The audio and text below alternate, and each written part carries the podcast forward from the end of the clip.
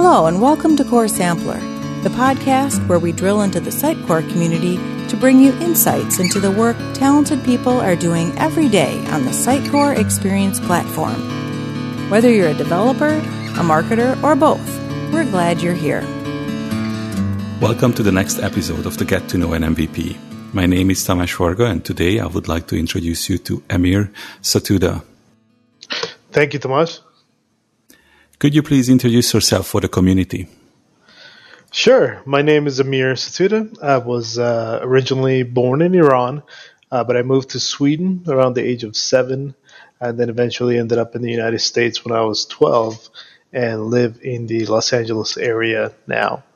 Uh, so currently, and for the past 12 years or so, I've had my own company, uh, Setotech, which uh, from which I operate kind of as a Sitecore architect for hire. Uh, I work basically with uh, partners, affiliates, agencies, and direct clients. Uh, I've been exclusively working with Sitecore for about 12 years, and this is my first year being honored as a Sitecore Ambassador MVP. I'm also the proud owner of the Sitecore California license.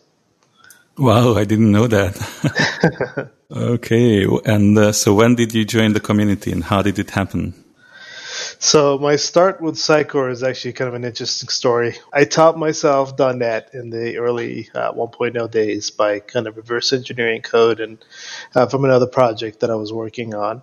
Um, I did a .NET developer for a while, and around 2009 or so, I found myself uh, kind of wanting more in terms of career growth and started looking for a new job.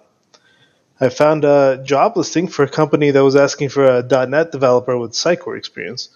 Uh, the job was about two blocks from my house, so it seemed perfect. I could walk there, uh, except for the fact that I didn't know what Sitecore was. So I did some research. I really liked the ideas behind the product. Uh, I had built some uh, kind of homebrewed one-off CMS systems in the past, uh, so it naturally became interesting to me. I decided to kind of pay out of my own pocket and sign up for the official training. I, I drove to San Francisco and went to uh, the beautiful Sitecore Mill Valley office for the training.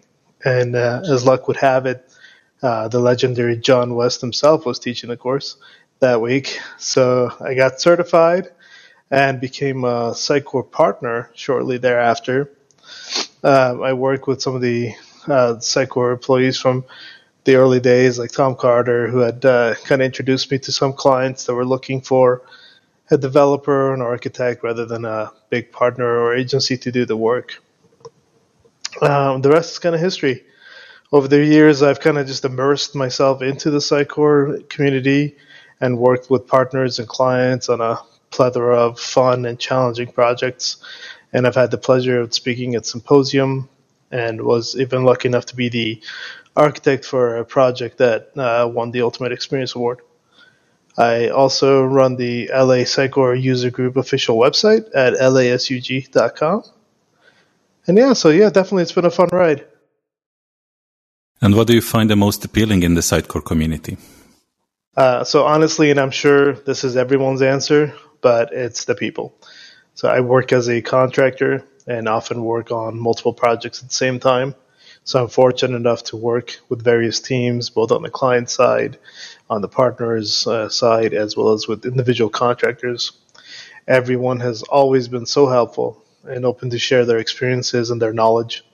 Uh, when I spoke at Symposium, I was actually on a panel with uh, Jason Wilkerson, you know, Mr. Longhorn Taco himself, who quite literally wrote the book on Sitecore. So it was quite intimidating, and I was nervous about the whole ordeal, but uh, Jason and Tim Melinius, who were, was also on the panel, uh, were very kind and guided me throughout the process and gave me notes. In general, the community is uh, very tight and people try to help each other. I know that I can always uh, ask a question, and someone with uh, more knowledge than me in that particular topic will gladly offer their assistance. And what would be your suggestion for someone who would like to be an MVP? times are definitely tough right now, but it's more important than ever to invest in yourself. Uh, I took a shot 12 years ago, and it was probably the best decision I ever made.